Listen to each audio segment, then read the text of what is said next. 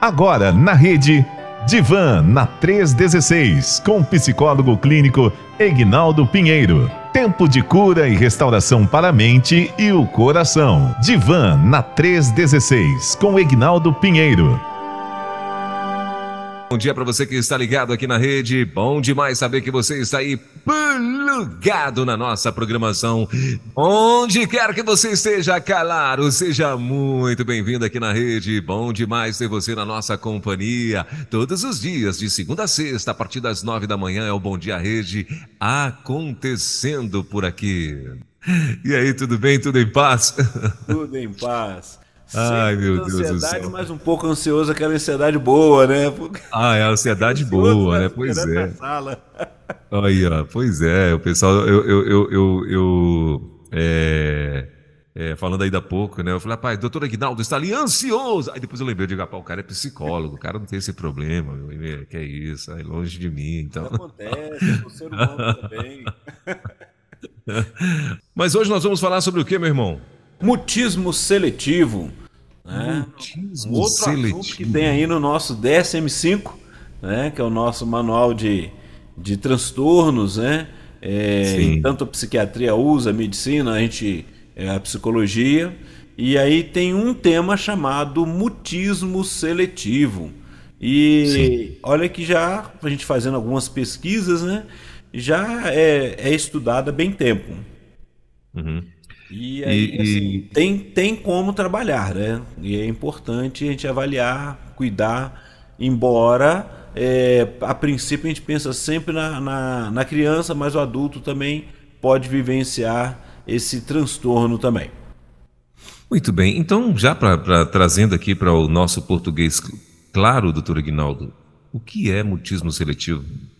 Então, o mutismo seletivo, pastor, é aquela dificuldade que, falando da criança, mas o adulto também pode chegar, vai ter um nome diferente para, para o adulto, né?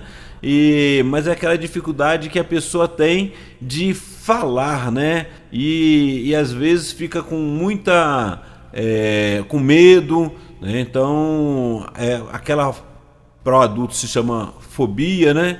Então é importante a gente pensar nisso daí, né? Ele traz alguns prejuízos para a pessoa que tem e geralmente se fala muito da criança. Já viu aquela criança que ela em casa ela fala pouco, né? Ela tem aquele, ela escolhe aquelas pessoas, né, com que ela consegue se é, falar um pouco. Não é que ela não saiba falar, ela sabe falar ela tem condições. E aí o que, que acontece? Ela às vezes na escola não fala e vai se perceber, em um dos estudos vão mostrando, né, que a, os estudos começam a aparecer mais a partir dos 5 anos, que é quando a criança vai para a escola. E aí na escola aquela criança não fala.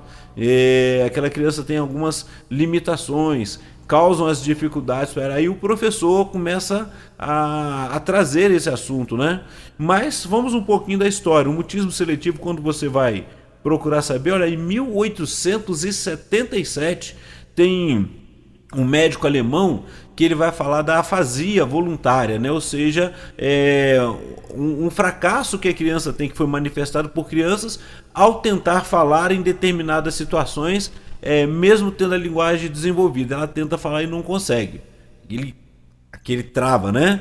E aí depois, uhum. 20 anos mais tarde, aí vem, é, tem uns nomes, os nomes deles aqui, eu não estou citando os nomes, né? Ele vai relatar, né, que é Trooper, um, o nome, né, que vem um médico, ele vai trazer mais tarde é, como que se fosse a inibição da fala. E aí em 1934 é utilizado pela primeira vez o termo mutismo eletivo, ou seja, aquela criança, voltado para a criança, que escolhe falar aonde lhe convém, onde ela se sente mais segura. Muitas vezes mais no ambiente dentro de casa. Ela às vezes não conversa com, com nem todos os familiares, né? E aí eu fiquei pensando um pouco, né, avaliando assim como que às vezes a gente acaba encontrando, pode ser uma situação de mutismo é, seletivo ou não, né? tem que se avaliar. Mas às vezes a gente pega e fala para aquela criança, falava muito, né? Ah, ela não fala, não. Responde, criança. Vai, fala para ah, meu filho não responde, é igual bicho do mato. E aquela criança fica escondida, agarrada né, com a mãe ali. E às vezes ela pode estar passando por esse momento, né? E já tem outros que começam a falar e falam bastante. Então, a, a gente vê esse nome, né? Mutismo eletivo, lá em 1934. E aí depois. É, vem um caso clínico que foi atendido por Morris Tramer, né? Tramer, em 1934. Depois é, nós vamos encontrar já é, em 1994, já pelo DSM-4, né? É, ou do, do DSM-3, na verdade, é, 1987, quando vai mudar para de mutismo eletivo para mutismo seletivo. A gente vai pesquisando, você vai encontrar também. E aí, é, em 94, que vai se trazer esse mutismo seletivo como um transtorno específico da infância e adolescência.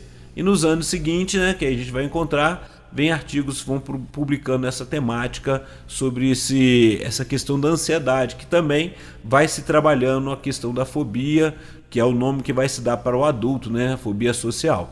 Então é aquele, aquela pessoa que é, tem aquela ansiedade, tem cumpre os critérios, né? Desse diagnóstico e tem a dificuldade de falar e ela fica com, com esse transtorno. É um transtorno de ansiedade grave no qual a pessoa não consegue falar em determinadas situações sociais. Então é um transtorno de ansiedade no qual a pessoa sofre tem um bloqueio, é incapaz de falar em determinadas situações. E isso traz, né, a, na criança, por exemplo, se ela não é cuidada, ela pode chegar até a afetar os adultos também. Mas é, vai causando aquela questão de, por exemplo, a criança que não consegue se expressar, não consegue falar, ela também não consegue expor as suas dificuldades. E aí vem a questão do professor começar a ficar naquela dúvida, ela, ele começa a ter as dificuldades no aprendizado, porque ele não está conseguindo falar aonde está a dificuldade dele. Então, é interessante, eu procurei até um dos de um artigo que a gente encontra, né, que as autoras elas vão trabalhar como que fizeram é, esse cuidado de, de uma pessoa, de uma menina que, que estava sofrendo de, desse mutismo seletivo, pastor. Muito bem. Então você acha que eh, a gente pode entender que uh, o mutismo seletivo, ele é, a pessoa nasce com ele? Todo mundo nasce com o mutismo já? O, o, e aí no decorrer da sua, do seu crescimento, uh, ela vai desenvolver, ela vai aprender e tal? Ou não, isso é algo que você desenvolve naturalmente quando criança mesmo? Não, não, não, não que nasça com, com o mutismo, né? Porque a uhum. gente observa o seguinte, e aí quando a gente fala toda criança também, né? Não todos, né? Uhum. E aí, assim, algumas crianças elas começam a ter. É, é um, é um, a gente percebe que ele está dentro de um transtorno de ansiedade. E ela começa aquele medo, por exemplo, Quais são as, as questões que vão trazendo? O medo de ser rejeitado, o medo de falar é, e as pessoas rirem. Já a gente vê, por exemplo, na escola, quando o professor vai falar, não, gente, perguntem, perguntem, senão eu não vou saber. Aí o, o outro fica com vergonha porque ele vai fazer uma pergunta e aí os outros riem, né? Mas ele não tem uhum. o mutismo, ele faz a pergunta.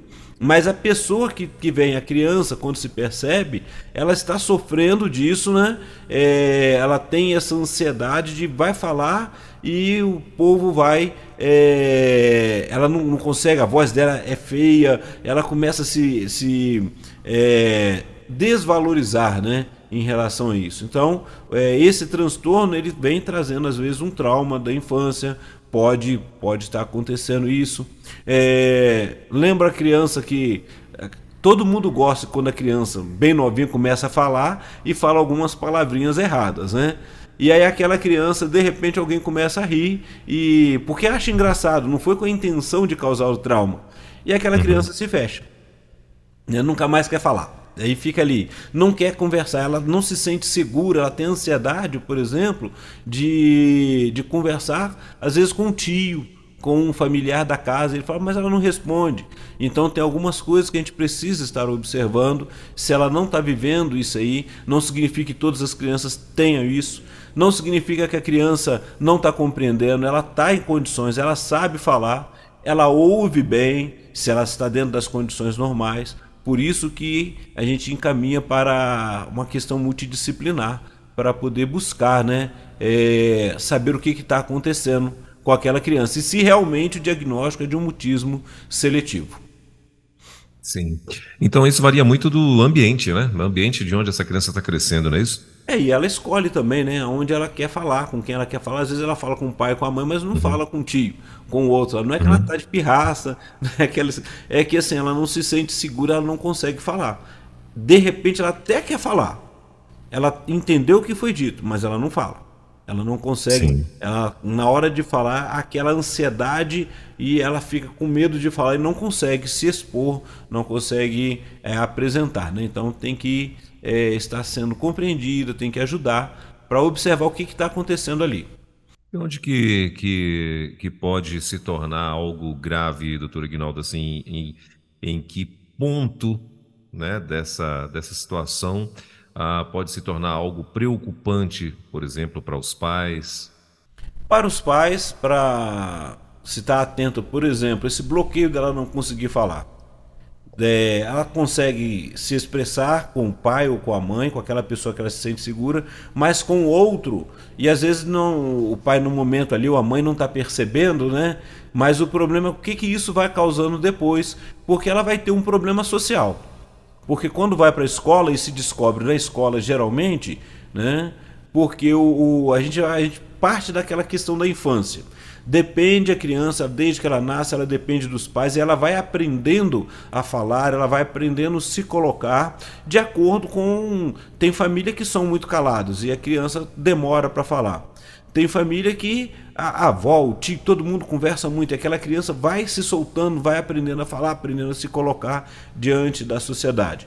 Tem crianças que nascem às vezes com, e demoram mesmo para falar e a gente encaminha fonoaudiólogo, toda aquela equipe procurar saber.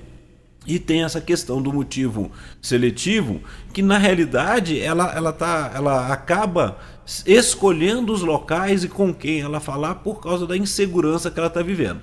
Então, se você percebe que uma criança começa a viver um, um momento de insegurança, o que está acontecendo ali dentro dela?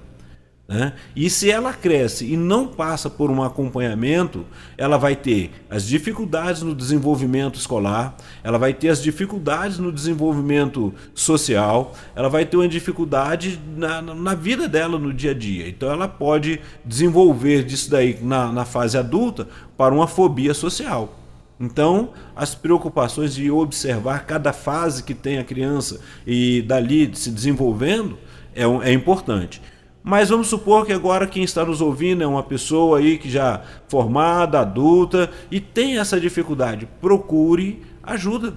Tem como trabalhar isso daí, que é a fobia social. Então a gente vai falar isso futuramente sobre a fobia social, que é tá dentro de um transtorno de ansiedade, né? Que precisa ser trabalhado para não ficar incapacitante para a pessoa que quer ali se desenvolver, quer crescer, mas ela está naquele bloqueio que, repare bem, não é em todos os lugares, é em determinadas situações, em determinadas circunstâncias e em determinados contextos sociais. Ela precisa se desenvolver.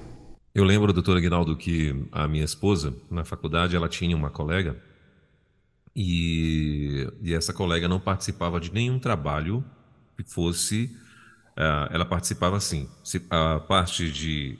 Uh, uh, parte escrita, né? Então ela participava de tudo, né? E a parte é, é, para poder debater, de debates ou de apresentação e tal, ela não, se fosse para ela ficar sem nota, ela ficaria, mas ela não participava nem nem. Só que tem um detalhe, hoje ela é advogada, né? Ela passou na UAB, né? Também e, e ela é advogada. E eu, eu até comentei com a minha esposa, eu falei, e agora, como é que ela faz para poder. Com certeza Porque... trabalhou essa questão na vida dela. Ainda tem ansiedade, tá ali. Né? E ela depende, é uma coisa que possivelmente, e muito provável, né? Ela fez porque ela gosta, sabendo uhum. que ela precisa debater. Agora, ela pode também ser uma advogada que trabalha no, no com, com, uma equipe e ela prepara todo o material e não defenda. Então, eu, eu, creio. É, não, mas, no, mas no caso. No caso dela, ela já, já até, inclusive, já até passou para minha esposa e tal, né? Que elas estão numa, numa parceria aí, aí ela já até passou para minha esposa que já teve sim algumas audiências, já teve aí alguma, né? E eu achei tá interessante, porque ela ela está advogando, está advogando, normal, vai para as audiências e tal. Ela já foi, inclusive, com a minha esposa para uma audiência e foram juntas. E, e, bem interessante, porque ela tá e conseguiu. Agora, assim, esse detalhe aí, se ela fez algum algum tratamento, esse eu não sei, eu nunca perguntei, mas agora bateu a curiosidade agora assim, como é que ela venceu isso?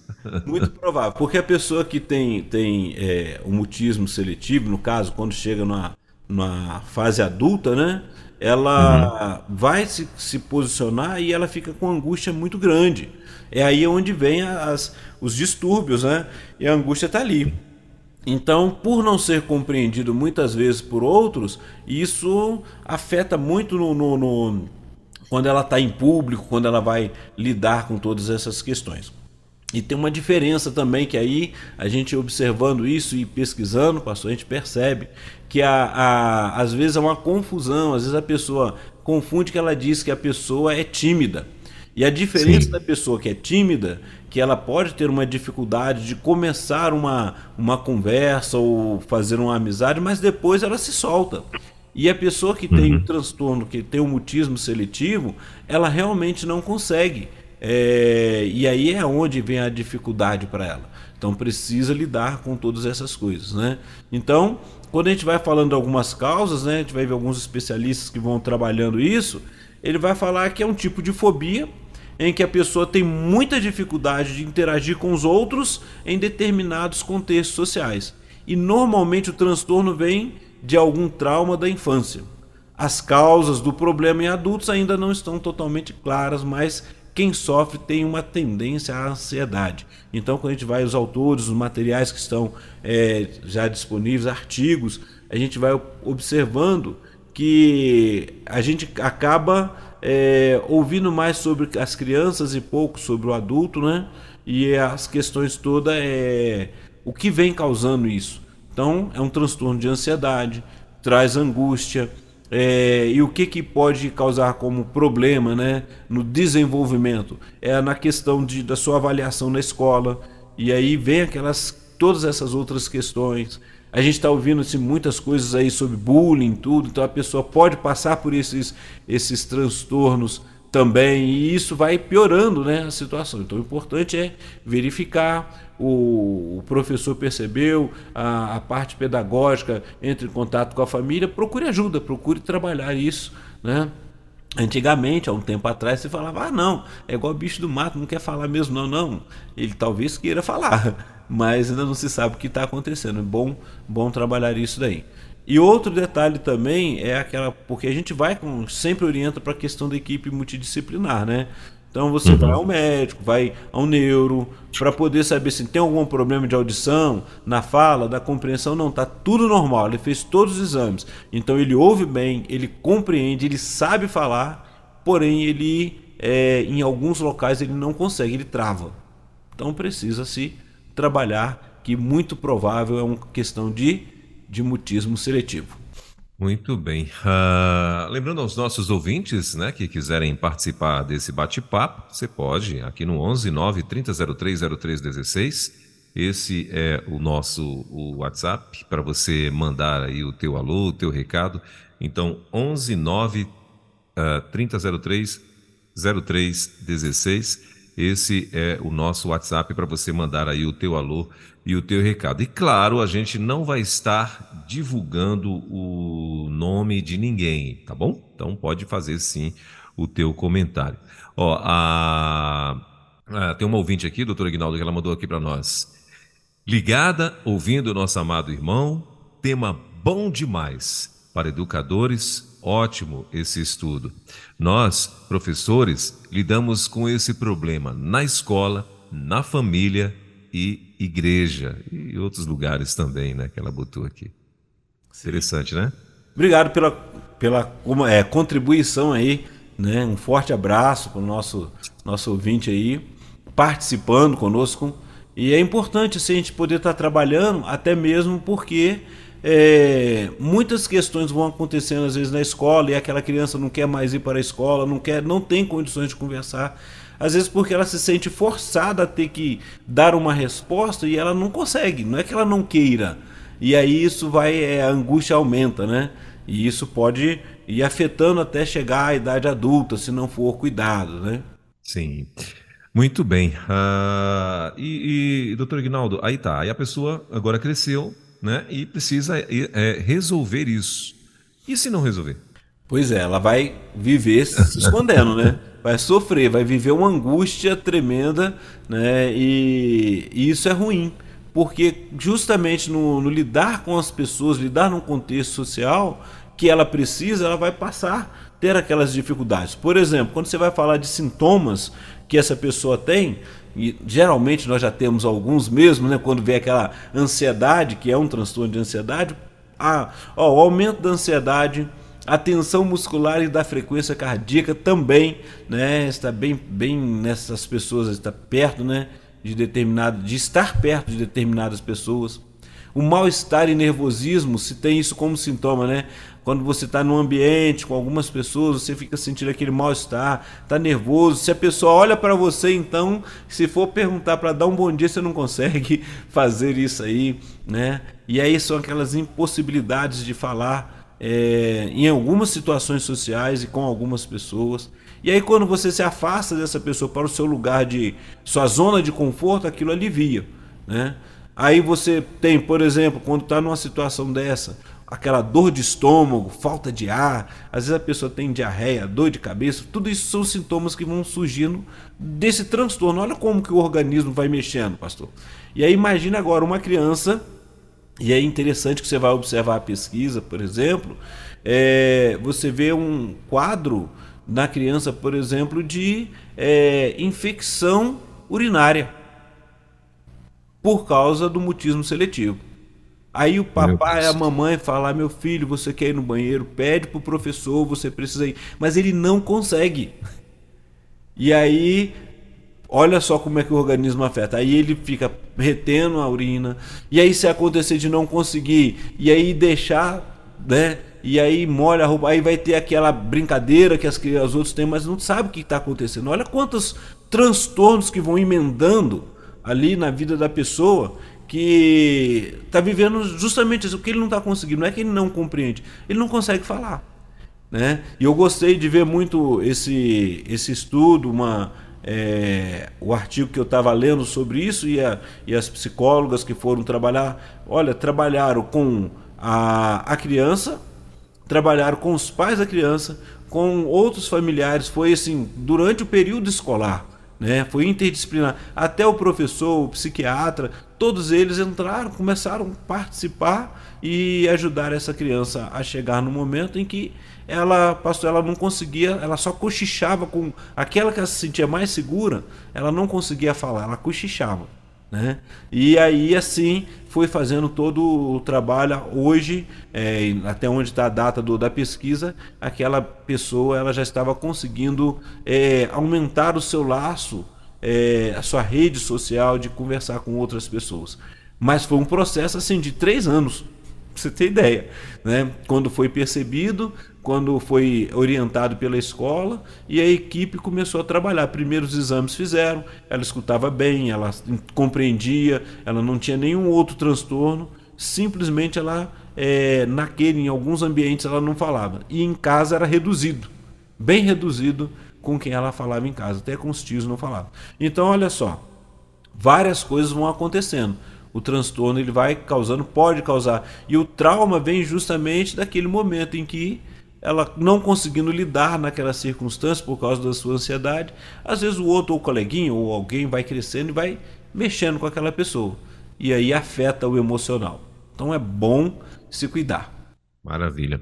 É, inclusive, nós recebemos aqui dos nossos ouvintes o feedback. A gente perguntou lá no início se estava chegando bem né, a, a, a, fala de todo mundo aqui. Aí vários responderam alto e claro, som muito bom e tal. Então, valeu, obrigado, queridos.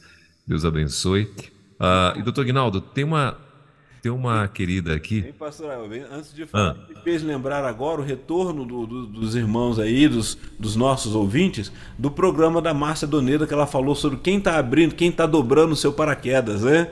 E aí, ah. de manhã, ela trouxe uma ilustração que foi muito boa, e esses nossos Sim. ouvintes estão é, dobrando o nosso paraquedas. Resumindo lá, daquele pessoa que, num combate da Segunda Guerra Mundial, foi abatido e o paraquedas funcionou muito bem. E a pessoa que ele nem via, que ele via, né, mas nunca tinha falado, era o que dobrava o paraquedas e preservou a vida dele. Então, obrigado aos nossos ouvintes aí que estão dobrando nosso paraquedas quando nos dão feedback. Eita, legal. Uh, então, doutor Ignaldo, tem uma pessoa aqui que ela está tá falando o seguinte. Paz, pastores, estou me identificando com esse assunto. Acredito que posso, acredito que passo por esse transtorno. Não consigo apresentar trabalhos na faculdade, nem participar de debates. Parece que dá um branco. Não consigo raciocinar, o coração fica acelerado. Que tipo de ajuda devo procurar? Então, ajuda psicológica primeiro, porque assim, olha, já está na faculdade, já está conseguindo, está vivendo nesse momento, então, que é uma fobia social. A gente vai estar tá falando sobre isso futuramente, né? Que é o próximo assunto. Eu criei mais para frente, né? E aí o que a gente uhum. observa é o seguinte: do mutismo seletivo de lá no adulto, porque a gente fala para a criança que é um motivo, mutismo seletivo. Em alguns ambientes sociais, em alguns locais, ela não consegue é, falar. E essa pessoa, por exemplo, já está vivendo esse momento em que ela pode entrar a treinamentos. Né? Busque, busque compreender a si mesmo, busque uma ajuda né, de um psicólogo. Se for o caso de procurar, é, porque muitas vezes a gente fala assim, é, você vai ao psiquiatra, você vai tomar a medicação que às vezes é um ansiolítico, vai trabalhar essa questão física, mas também você precisa conhecer a si mesmo e saber que é capaz. Como que se faz isso? Você vai poder trabalhar tudo isso no setting terapêutico e por é, treinamento você vai conseguir dar conta, defender o seu trabalho, chegar numa, numa condição muito melhor do que você, aonde você projeta em chegar. Então vale a pena. Né? E obrigado pela sua colaboração, porque olha, só no falar sobre isso, só no se identificar, já é um motivo que você já está procurando ajuda. Então, busque um profissional para poder é, auxiliar aqui. Em todas as pesquisas que trazemos aqui, é justamente para despertar nesse detalhe. E olha, eu estou passando por isso, eu posso então procurar ajuda, procure uma forma de, de em algumas é, terapias e trabalhar aquilo que você vai aos poucos, cuidando dessa ansiedade, porque realmente, né, não vou negar para você, todos nós temos um nível de ansiedade, a questão é como eu aprendo a lidar com ela e conseguir falar. Vai ter momentos que a gente falha, que a gente erra? Sim. E aí como que eu vou lidar com, a, com essa frustração? Porque é o outro detalhe que a gente trabalha, porque muitas vezes nós temos o medo e o medo que vai acontecendo da fobia né, social e, ou, ou no mutismo seletivo, no caso da criança, é o ser é, rejeitado ou é, passar por aquele momento que as pessoas vão avaliar. E avaliação para a gente sempre é difícil, né? Todo ser humano, aí nesse caso eu falo, pastor Elber, todo ser humano, é raro os, os que gostam de passar por avaliação e falam assim, passo de boa todos geram uma certa ansiedade, mas conseguem controlar, conseguem trabalhar e outros precisam ser trabalhados para poder é, dar conta daquele momento. Então essa é a dica aí para poder te ajudar. Muito bem. Uh, e, doutor Aguinaldo, aí a gente vê que uh, também existe aquela outra outra situação que quando a criança ela começa a demonstrar essa timidez, né?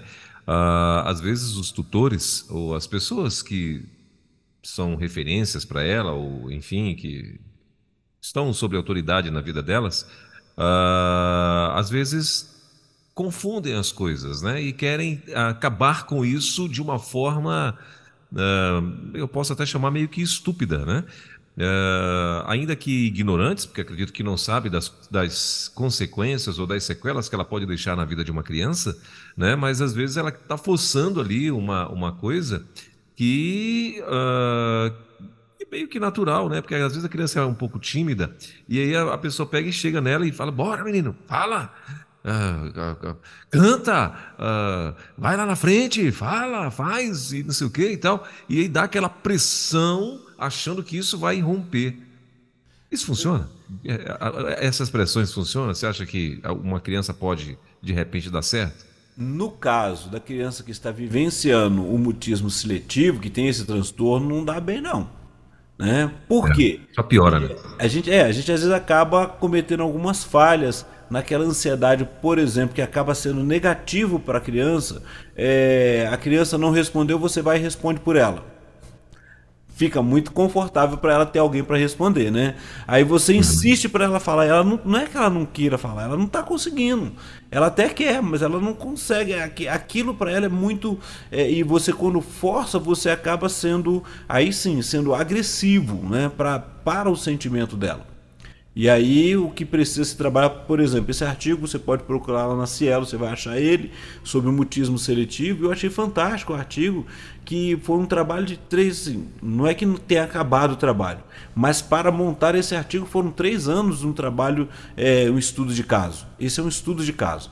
E, e olha que assim precisou ser trabalhado ali não só os pais daquela criança, mas todo um contexto Começou lá na escola, é, o psicólogo foi, foi lá né, na casa da pessoa, onde era mais confortável para ela, e até ajuda do WhatsApp para ela poder começar a responder, a ter é, mais, é, se sentir seguro. Então, porque a pessoa realmente vive esse transtorno, vive aquela insegurança, o medo não é que ela não queira, ela quer.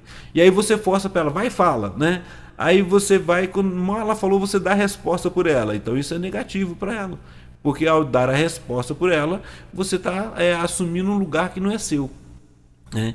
E aí o que precisa ser é trabalhado aos poucos para que ela possa é, dar conta dos seus sentimentos. Dar conta, ela, primeira coisa que a gente precisa, que ela precisa, é se conhecer. Conhecer que é, ela está vivenciando a, quais são os contextos que são que causam ansiedade para ela, que traz insegurança, como ela pode lidar? Ela tem que entender que ela é capaz. Então, se quando a gente insiste ou toma o lugar dela, você tira a condição dela se sentir capaz. Então, vamos trabalhar, é preciso trabalhar tudo isso também e ter esse cuidado. Então, a realidade, o forçar muito, neste caso, para algumas crianças que não têm o mutismo seletivo, acaba funcionando. Mas para a pessoa que tem, é difícil. E quando se torna um adulto, que ela vive essa fobia também, fica difícil. Não, você tem condições, mas aí chega lá ela não consegue. Né? E aí, quanto mais. E olha só, lidar com a frustração nesse momento, o medo de falar, né? tudo isso vai afetando. E aí, o que, que tem que fazer? É reconhecer, é trabalhar. E se os pais às vezes não percebem, porque assim, nesse estudo de caso que eu estou citando aqui, é, o que, que acontece? A, a cada mudança, a mudança do terapeuta, a mudança do psiquiatra já causava um, uma dificuldade. Então ela precisou também passar por isso. Quando muda de, de, de, de, de série, né? quando muda de ano, ano letivo, e aí que a ansiedade vai aumentar, foi trabalhado isso também. Os professores souberam o que estava acontecendo específico com aquela pessoa, para poder não pesar a mão na, na, na, na avaliação, dizer que ela é incapaz sendo que aquela pessoa tinha, tem a capacidade é, plena de poder crescer, de conhecer, de investir, só que ela não consegue é, falar, não conseguia falar, não consegue não, não conseguia falar é, com os amigos, porque olha só, é seletivo por isso, porque algumas pessoas em específico ela começou a conseguir falar, em algum lugar específico ela tinha mais, é, era a zona de conforto dela, ela conseguia dar conta. Então pode acontecer isso com qualquer pessoa que tenha esse transtorno. Muito bem. Uh, Para você que está querendo participar aqui com a gente do nosso bate-papo, é 11 9 3003 0316. Se possível, manda por escrito o, a tua, o, teu, o teu áudio, né? Ou melhor, o teu, a tua participação. Uh, porque aqui eu não tenho como ouvir previamente, né? E assim, normalmente quando a pessoa manda gravado, aí ela, ela, às vezes ela fala que é fulana de tal lugar e tal. E a gente, uh, eh, para você, às vezes não tem nenhum problema. Só que na hora de responder, às vezes uma resposta que pode ser uma resposta constrangedora. Né? Então, é, você pode se sentir. Constra... Não é nem que a resposta seja constrangedora, é que você pode se sentir constrangida né, por conta da resposta. Então, por isso que a gente não, uh, não vai estar liberando áudios aqui, não é? a não ser que seja algo muito, é, muito sucinto mesmo e muito tranquilo. Uh, mas, uh, doutor Guinaldo, aí uh, essas crianças que, que passam por esse. Aliás, antes de fazer a pergunta, um comentário. Uh, nós vemos que os filhos de crente são tranquilos assim nesse sentido, né? Porque normalmente eles são incentivados a participarem de eventos quando criança, né? É, são peças teatrais, são são situações para poder falar em público, falar lá na frente e tal. Então tem, eles têm uma certa vantagem, né? Normalmente, normalmente, né? Isso não vou dizer que é 100%, mas normalmente eles têm uma certa vantagem porque estão sempre atuantes dentro da igreja, não é? Dependendo do contexto, eu falo que já foi melhor. Nós é. tivemos assim, grandes participações de jovens que depois cresceram e conseguem lidar. Agora, a comunidade de fé, e aí onde eu falo que é um, uma, um grupo terapêutico, acaba sendo também esse grupo de desenvolvimento, porque você precisa, acaba ali é, participando, como o pastor mesmo falou, né? É, peças teatrais, é, poemas que são declamados, cantar, né? Cantar em público. Você vai para um coral, você. Então, aonde você vive essa sociedade e que você pode é, falar, que você começa a se expor, começa a pensar, isso é importante e ajuda. Então, aonde a gente vê que muitas pessoas das igrejas elas acabam é, desenvolvendo muito mais defendendo trabalhos muito mais no, no, lá, ela acaba sendo mais desinibida, porque conseguiu vencer essa, essa, esse momento. Poderia até, a gente encontra algumas pessoas que são tímidas, e aí daquela timidez ela começa a desenvolver, e tem aquelas que elas vão, vão demoram um pouco mais, mas conseguem sair dessa questão dessa fobia, dessa ansiedade e começam a dar conta. Então, é realmente a gente consegue ver isso daí na comunidade de fé. Você acha que se isso não for cuidado, uh, não for tratado, pode virar uma depressão amanhã? Toda angústia ela pode chegar no momento em que, porque o que é a depressão se não aquela a frustração daquilo que você não conseguiu dar conta, né? Aquelas angústias que ficam guardadas. Agora imagine a criança é, vai chega na, na, fase adulta, como na fase adulta não, não, não se fala muito sobre isso, é, acaba, e não tem muito estudo sobre isso também, né? Então a gente vê que é, passa desapercebido. Mas a pessoa está vivendo aquela, aquela angústia ali. Uma das coisas que a gente vai observando, imagina aquela pessoa que as pessoas acham que ela, é, que ela é fria, que ela é desinteressada, que ela é estranha, distante, muito indiferente. E você nunca chegou para saber o que está acontecendo, perguntar com ela, ela conseguir falar. Então tem pessoas que têm assim uma uma visão muito denegrida da própria autoimagem. Ela, ela acha que ela não é capaz, ela deturpa a sua própria imagem, né? Então ela acaba é, se, se fechando. E isso causa essa muitas vezes a depressão também.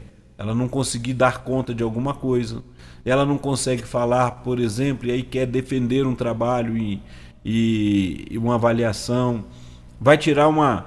Vai, vai fazer uma, um momento da, da sua embora seja mecânico né a parte da habilitação né mas aí elas muitas vezes têm medo de ser avaliada o, o local em si né pode afetar então tudo isso vai mexendo muito e o que mexe com o emocional a gente está falando por partes aqui sistematizadas né mas quando o que mexe com o emocional te afeta no todo e quando afeta né alguma coisa ali vai ter como prejuízo seja o prejuízo na sociedade seja o prejuízo porque ele é pessoal também. Muito bem. Uh, tem uma pergunta bem interessante aqui, doutor Guinaldo. A pessoa mandou aqui para a gente. Está é, dizendo o seguinte: uh, assunto importantíssimo. Aí ele falou assim: Pastor Guinaldo, essa questão do mutismo seletivo não é o fator primordial para uma identificação dos jovens ou pessoas em geral com as redes sociais? Olha, é, eu não vou falar que esse é o motivo primordial, mas vamos observar uma coisa. Com a pandemia, com as aulas que passaram a ser em casa, os trabalhos home office, muitas pessoas e muito, principalmente as crianças, É, e essa foi uma, uma pergunta, uma preocupação que se teve quando começou a, a voltar às aulas. Por exemplo, o contato que ela tinha era pelas redes sociais, pelo WhatsApp, pela, pela, pelo Zoom, né, ali o trabalho. E agora, para lidar com a pessoa frente a frente. Então, assim, uma das causas, a gente pode observar, o jovem em si ele já tem um momento que ele vai para o cantinho dele, né? Muitos deles se uhum. fecham. Mas a questão toda é que o lidar na sociedade também a pandemia deu uma, uma trouxe uma certa preocupação, né? Nós vemos muitas pessoas que conseguem lidar muito bem é, através da rede social. Mas quando vai conhecer pessoalmente, e esse é um desafio, por exemplo, que se você já tem os seus amigos ali da sua escola, aquela coisa toda do trabalho, é conseguir parar um dia de usar a rede social e, e ficar face a face, conversar. Porque é interessante também que você chega, e isso a gente vê também, não só em filmes, mostrando isso também, que você está é, num grupo e de repente ali você olha, está todo mundo no celular, está todo mundo perto, mas conversando pelo celular. Ou cada um olhando em outra coisa, perde aquela atenção. Então, assim, não seria um motivo, motivo seletivo, mas de certa forma também traz aquela separação e às vezes a pessoa fica com medo de, de lidar. Então, uma das causas, a rede social, por causa da pandemia, causou esse tipo de sofrimento. E foi aquela pergunta para muitos professores: como é que vai ser o retorno? Porque a criança que, que ainda não tinha ido para a escola, não estava na idade de ir para aula, para a escola. E agora tem a pandemia. E quando ela vai para a escola, todo aquele primeiro momento que ela precisava aprender, de, de contato social, ela, teve, ela tem dificuldade de se expressar depois. É uma realidade também.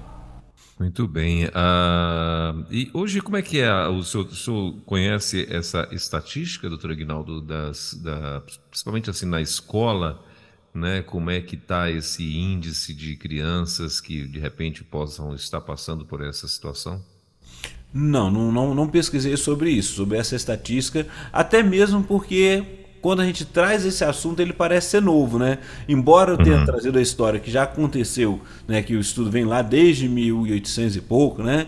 E aí a gente uhum. observa também que de repente quase que a gente não presta atenção sobre isso só vai prestar atenção quando, mais uma vez ali, quando é, uma criança é pinçada, né? Ali no meio do grupo que ela não está desenvolvendo, ela não conversa, o que está acontecendo e, e, muitas vezes aí primeiro as primeiras pesquisas que vai sendo feita é se ela está sofrendo alguma coisa dentro de casa. Então assim procura várias outras vertentes menos esse tema.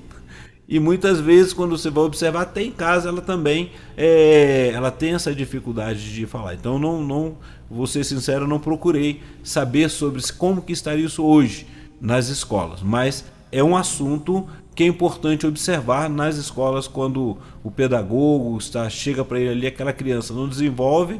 Qual o motivo? Vai se procurar todos os exames, todos os especialistas. Ela está bem? Então, qual é o motivo que ela não fala? Como que ela não, não consegue lidar com isso? Se ela sabe falar muito bem, se ela consegue é, e compreende, ela ouve bem, ela compreende, mas ela não consegue. Então, ela pode estar passando por esse tema, né, que é o mutismo seletivo. Muito bem. Cinco minutinhos, faltando para as 11 horas da nossa capital. Estamos uh, mais uma vez com mais uma edição do nosso No Divã da Rede, com o doutor Ignaldo Pinheiro é o nosso psicólogo que está aqui com a gente todas as quintas-feiras, né, para você que está chegando aqui. Claro, se você quiser participar, a gente manda teu alô aqui, manda teu, a tua pergunta para o doutor Ignaldo e, claro, não vai estar identificando o ouvinte, ok? E, doutor Ignaldo, é, a gente, a gente, o, o senhor falou agora que uh, normalmente não é um tema muito abordado e tal, porém a gente identifica muita gente, né? Que tem esse, esse problema. Uh, e como o senhor falou, já é um estudo que vem de muito tempo, e a gente, se eu bem lembro, quando estudava, né, é, é quando estava ainda na, na, na escola, lá no, no, no, no, antigo ginásio, primário e por aí vai, né? É, a gente lembra de crianças que eram tímidas, né? de crianças que, que de fato, elas não conseguiam nem olhar na, no rosto da gente, né? Elas Sim. eram muito tímidas. E então, quer dizer, já é uma situação antiga mesmo, né?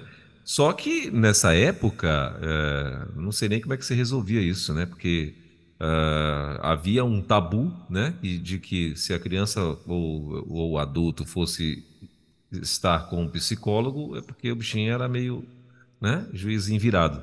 Então, não sei nem como é que se tratava isso, porque as pessoas tinham medo, né? Dessa, dessa de, de, ter também esse tabu de maluco, né? Se eles fossem tratar, se, e se isso chegasse na classe, já era, acabou a vida do cara. Exato, né? acabou a vida do cara, né? E aí, é, é, é, como é que era feito assim, no passado, como é que se resolvia isso, doutor Aguinaldo? O que, que o senhor sabe sobre isso? Então, o que a gente observa é que ao, o cuidado sempre foi encaminhado, quando detectada a criança, sempre os professores encaminhavam para os pais procurarem ajuda e essa criança poder trabalhar isso daí, né? A gente observa que a pessoa quando ela começa para ela começa a se sentir confortável e ela é tratada, ela é, consegue lidar muito bem. Não se falava hoje hoje se divulga mais, né? Mas uhum. mesmo com todo o, o, o, transtorno, com todo com toda é, aquela questão de da pessoa ficar preocupada de que o filho estava indo no psicólogo, que era muito mais difícil, aquele tabu, muitos ainda conseguiram lidar com isso, trabalhar. E a gente vê que o, o que vai ter de resposta é a fobia social para o adulto. Se não foi tratado, ele vai ter, vai, vai mostrar isso futuramente na sua idade adulta, vai continuar com o mesmo medo, mas outros conseguiam sair, conseguem sair dessa questão. Uma das coisas que a gente observa também do mutismo, imagina aquela pessoa que, igual a gente tem visto muito a questão da, da imigração, a gente vê pessoa que sai de um país para o outro e ali ela não compreende, ela, ela vai aprender a fala, vai é, não consegue se comunicar direito e muitas vezes a pessoa a criança acaba se fechando também. E aí é justificável por causa desse problema, né? Então ela não consegue compreender ou se fazer compreendida na num novo país, num novo contexto. Mas é, a, a questão é que se fazia a interação da criança com a outra, tentava. E sempre que ela conseguia, consegue ter uma pessoa que deixa mais confortável, aquele amiguinho que ele consegue falar, ele vai começar a desenvolver, vai começar a sair né, dessa questão e poder trabalhar. Tem o trabalho. Como eu citei esse artigo que demorou na faixa de três anos para a fazer o artigo, que a pessoa continua, né? Claro. Nós temos que deixar bem claro né, que uh, temos que ter o cuidado, né? Que quando identificamos que tem uma criança que você acha que é uma criança tímida, não, isso aí é timidez, né? Isso aí a gente arranca, a gente arranca dela. Pode deixar que a gente arranca. É, tenha cuidado, né? Porque você pode é, piorar a situação, né?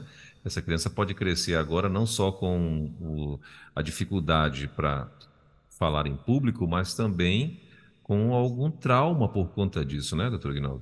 Isso, e aí a gente vai observar assim, que a, a, quando se percebe isso, elas também gostam de usar o meio não verbal. Ou seja, através que for justamente a, a sua fala quando a pessoa começa lá na escola tem as partes teatrais tem é, desenhos e aí ela com, começa a se expor isso é bom né? então o cuidado é, é, é, justamente isso porque se força você coloca ela naquela no seu ela vai procurar se retrair mais ainda né? Ela vai tentar se defender porque ela está se sentindo invadida. Mas se você deixa de lado também, ela não desenvolve e ela precisa de cuidado. Então, precisa entender e trabalhar esse manejo, desde a família, o professor, aquele que está ali, os colegas precisam também é, ouvir, aprender, estar atento. Quando a gente fala de algumas características diagnósticas, pastor, a gente vai olhar lá no DSM-5 o seguinte: olha, as características associadas ao mutismo seletivo podem, podem incluir timidez excessiva, medo de constrangimento, isolamento e, e retraímentos sociais, apego, traços compulsivos, negativismos, é, e aí a gente vai observar aqueles ataques de ansiedade, né? Então a gente vê, às vezes, a pessoa vivenciando isso daí. Ela fica ansiosa, ela às vezes chega a tremer, né? E ela está vivendo esse momento precisa ser cuidado, precisa ser trabalhado. Tudo isso daí. Meu. Muito bem. Uh, e, doutor Ignaldo, assim, sintomas, eu, eu tenho, eu, eu consigo uh, identificar sintomas quando eu percebo que ou comigo mesmo, ou né, em outra pessoa, ou na criança mesmo, tem um sintoma assim, principal que a gente pode já ficar ligado? É, alguns daqueles que nós falamos. Imagina você, é, é, é, natural a gente ter uma ansiedade, agora imagina a pessoa começa a ter dor de cabeça, diarreia, começa a, a viver aquela angústia que o corpo começa a travar e ela não consegue falar. Né? Porque só nesse momento, isso tudo são sintomas de ansiedade. E é uma ansiedade que vem no o pânico, né? Então, assim, não é o transtorno de pânico, mas aquele momento causa pânico ali para poder lidar com tudo isso também. Então, esses, esses sintomas, é, eles vão aparecendo, né, que são é, diagnósticos, são as causas que nós vamos observamos ali, observando ali. Ela aumenta a ansiedade, repetindo, aumenta a ansiedade da tensão muscular e da frequência cardíaca quando está perto de determinadas pessoas. Então, você já está perto de determinadas pessoas, você começa a ficar já se sentindo mal, né? o nervosismo. Né? Aquele ambiente é um ambiente estressor para você, é, ansiogênico ali. Né? É, você fica tem a impossibilidade de falar em algumas situações. Repare que não é não querer, não é, é, você fica impossibilitado mesmo, você não consegue abrir, você abre a boca e não sai, né? Às vezes se for sair vai ser um grunhido e olhe lá, né? E aí, quando você sai desse sintoma, ou quando você sai desse local, daquele lugar ali, você tem um alívio e você volta normalmente é, estar atento. Outra coisa que a gente vai observar que não é sintoma, mas geralmente é perceptível, é que essa pessoa ela tem aquelas pessoas ou o local em que ela se sente melhor, ela consegue falar, consegue se expressar, consegue se comunicar. Em outros ela já não, então ela evita. Olha o problema social aí. Ela evita, às vezes ela vai falar para a mãe ou para o pai ou por um amigo mais próximo que ela não quer estar naquele local, mas ela quer. Ela só não sabe como lidar com isso daí. Aquele momento ela vai chegar, alguém vai brincar, vai falar e ela, né? Era aquela história que a gente brincava, o gato cobriu sua língua, né? E ela não conseguia falar. E aí o outro vai falar por ela. E aí que é negativo também de outro ficar respondendo para a criança, no lugar da criança, o que, que ela quer. Então ela precisa falar. Ah, se a criança está ali, o pai orientou, ela quer ir no banheiro, professor, com licença, eu posso ir ao banheiro, né? E às vezes ela não consegue falar ali. Né? Então assim, a gente precisa é, aprender a lidar socialmente. E ela não está conseguindo naquele momento, vai ter os transtornos no, no organismo. Uma delas que eu falo para a criança ali, ó, um, um, não é um sintoma, né? Mas já é uma, um problema de saúde a questão da infecção urinária. Ali dela ficar segurando, segurando, não vai, porque ela não consegue pedir para poder, e só em falar e sair do lugar que está para poder ir ao banheiro, ela não consegue. Olha um, como que afeta o organismo todinho. Muito bem, doutor Ginaldo. E, assim, e qual a orientação, né? Eu sei que você já falou aí é, como que faz, o que, que deve fazer e tal, mas qual a orientação que o senhor daria aos tutores, aos pais, né, às pessoas que, uh, que já perceberam alguma coisa parecida com as crianças e tal, hum, dentro de um, de um, de um contexto geral, o que, que o senhor orienta a essas pessoas a fazerem? Começar a trabalhar o vínculo afetivo, se é uma pessoa, por exemplo, é, para a criança é estressante, né? E a gente vê assim, causa um estresse, uma ansiedade muito grande. Embora ela queira, né? Chega aqui no momento que ela está passando de um, de um ano letivo para o outro e principalmente quando ela está saindo daquele é, momento em que tem um professor só, agora vai ter três, quatro professores. Para a pessoa que tem o mutismo seletivo, isso é muito difícil. Mas se já foi percebido ali e é, é entrar em contato com a família, trabalhar a família, conhecer e se for diagnosticado, fez todos os diagnósticos, né? E foi diagnosticado como o mutismo seletivo, trabalhar em específico porque ali, ali está uma pessoa, ali está alguém que está sofrendo, né? Que tem todas as condições, mas ela não está conseguindo lidar com isso. No caso do adulto, muitas vezes, como não se observa muito, ele tem aquela fobia social e às vezes ela, a gente deixa de lado. E a própria pessoa prefere entrar dentro daquele casulo e não tratar isso aí. Então, em cada um deles, o que, que vai se trabalhar? Vínculos afetivos. A pessoa precisa tomar conhecimento de que ela tem e se aceitar e preparar que ela pode sair daquela condição, trabalhar a sua ansiedade, ver aonde, quais são os níveis em que ela pode aos poucos é, ir aumentando essa rede de, de contato social. Então é aos poucos, não começa assim lá de baixo e vai a, a mil de uma vez, né? Então nós vamos observar, lembrando aqui a questão da, da rede social, como o nosso ouvinte trouxe a contribuição aí, é, é muito interessante como que a própria rede social também, ela traz uma angústia muito grande. Aquela pessoa, por exemplo, que se mostra na rede social aquilo que ela não é, né? Quando é uma imagem, tira todas as rugas, tira tudo aquilo ali, fica aquilo lindo, né? aquilo bonito.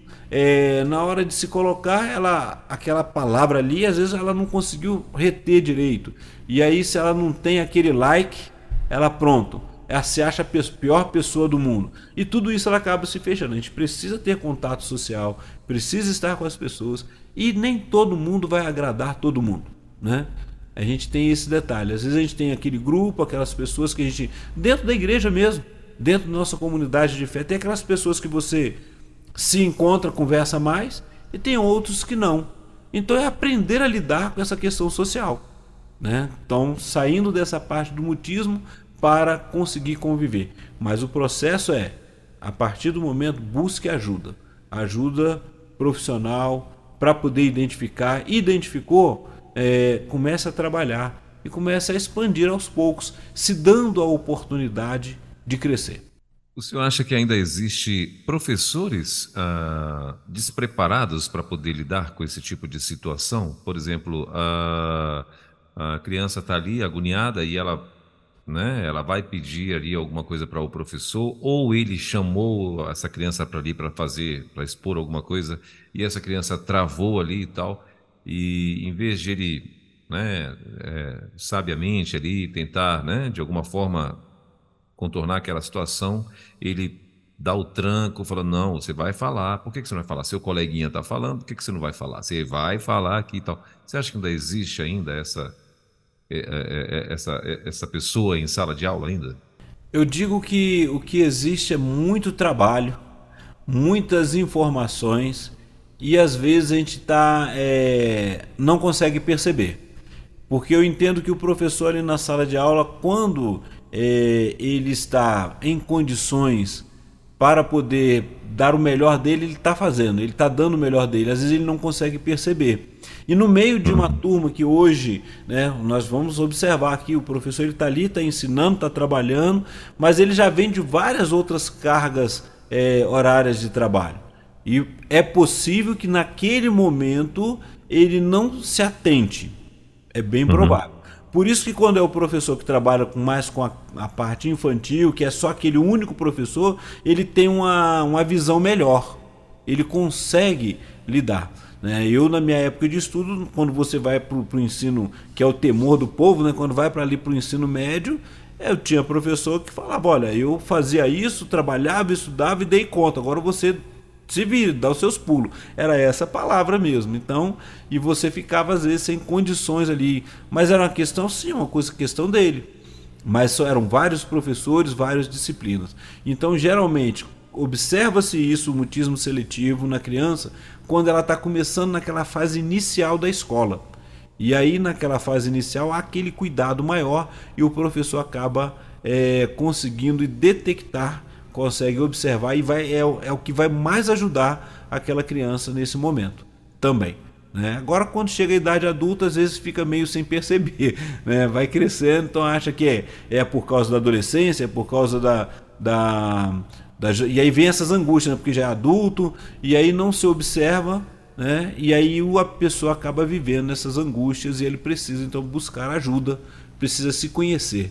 Aquela frase, né? Conhece-te a ti mesmo, né? é importante. Uhum. E, doutor Guinaldo, existe, uh, uh, uh, caminhando já para o fim do, do nosso bate-papo, eh, existe a possibilidade de um, uma pessoa conseguir superar isso profissionalmente? Por exemplo, um professor, né? Ele está dando aula ali, ele, ele é claro que ele tem que se expressar, ele tem que dar aula, ele tem que dar explicação, ele tem que responder perguntas dos, dos, dos alunos e tal, né, né? e ao sair dali, ele ter também esse problema?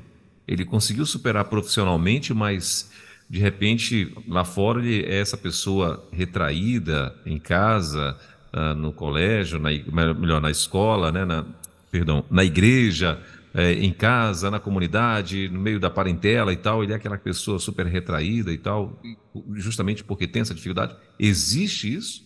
Eu diria que na realidade, e aí que eu falo, para o adulto não há muito estudo sobre isso. O que importa, que vê é a questão da fobia social. Temos pessoas que escolhem, aí é, realmente ela escolhe a não querer falar ou não querer estar em alguns locais. E é direito dela, né? Agora, a partir do momento que se ela teve, conseguiu dar conta disso, ela consegue lidar com isso, consegue trabalhar, pode acontecer em alguns momentos que ela se feche, sim, pode acontecer. Não significa que uhum é, isso vai voltar, né? É que ela trabalhou, ela fez o tratamento, ela conseguiu lidar. Agora, as consequências psicológicas né, de interagir normalmente pode às vezes ainda ter algumas coisas ali. Ela conseguiu lidar até ali onde ela foi porque ela tinha que crescer, mas ainda tem a dificuldade de lidar socialmente e aí ela se retrai. Mas ela já sabe, se ela buscou trabalhar isso aí, está trabalhando tudo isso daí. Né? Então é o cuidado Sim. que precisa se passar. E a última pergunta, prometo para o senhor. é... É... existe a possibilidade de a pessoa desenvolver um mutismo seletivo adulta? Já como, como adulta? É ela já vem trazendo, né? Vamos dizer assim. Uhum. Ela já tem. A, a, gente vai trabalhar a fobia social, que é o que a gente vai estar falando depois, né? É, em algum momento aqui do programa a gente vai trabalhar essa fobia social que ela desenvolveu e possivelmente traumas que ela trouxe da infância. Né? Ou então, gosto de falar, é essa sua pergunta anterior, a pessoa ela conseguiu lidar, mas depois que ela vence essa, essas questões tudinho, ela pode sofrer as consequências psicológicas no desse questão de não conseguir ter interagido socialmente.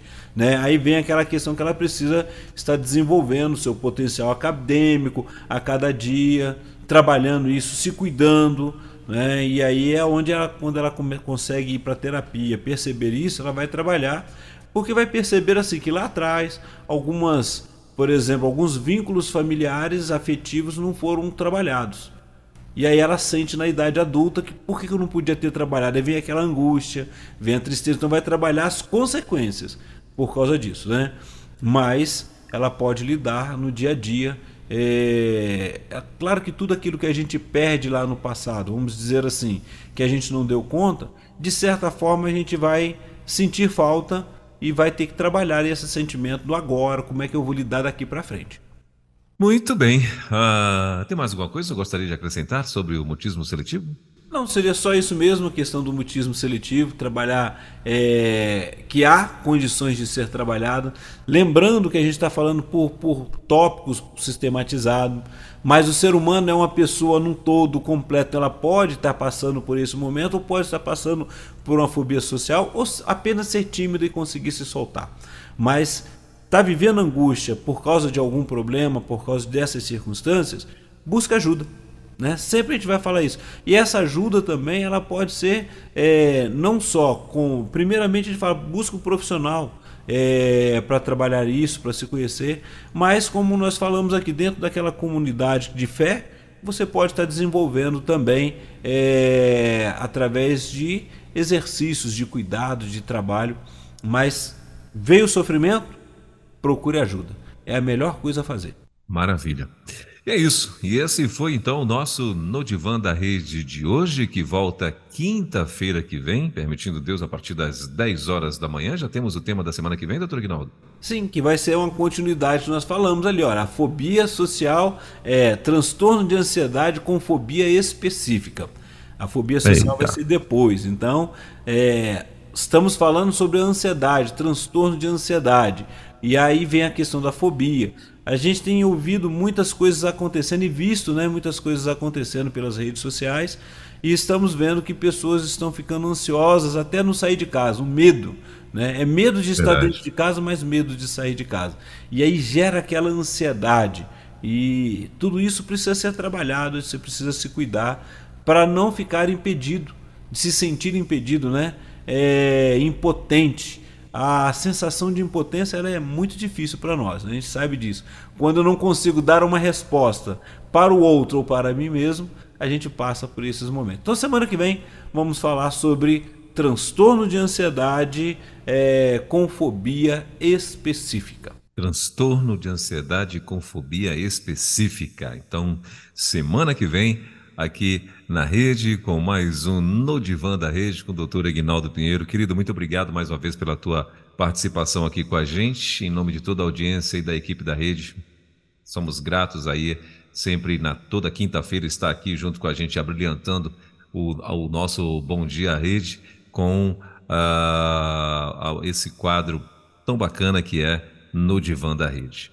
Até lá, então, bom fim de semana, bom feriado, né? Amanhã é feriadaço, né? Então. Eu que agradeço, é, é... pastor Alberto, esse cuidado do pastor, dos nossos ouvintes aí que são colaboradores, que se identifiquem e a gente vai podendo trabalhar. Lembrando que aqui a gente trabalha os temas, mas não tem como. Procure ajuda, procure é, o profissional, procure na rede pública, é, procure, é, como nós falamos na semana passada, né? É, pessoas que trabalham com trabalhos sociais também e vai ser muito bom para você. Um forte abraço, um bom feriado, uma Páscoa abençoada a todos, lembrando que Jesus é a nossa Páscoa. Amém. Valeu, valeu, pastorzão. Obrigado. Deus abençoe. Até quinta, então, se Deus quiser. Amém. Você ouviu Divan na 316 com o psicólogo clínico Egnaldo Pinheiro. Ouça o podcast Divan na 316. Tempo de cura e restauração para a mente e o coração. Acesse agora a nossa plataforma rede316.com.br.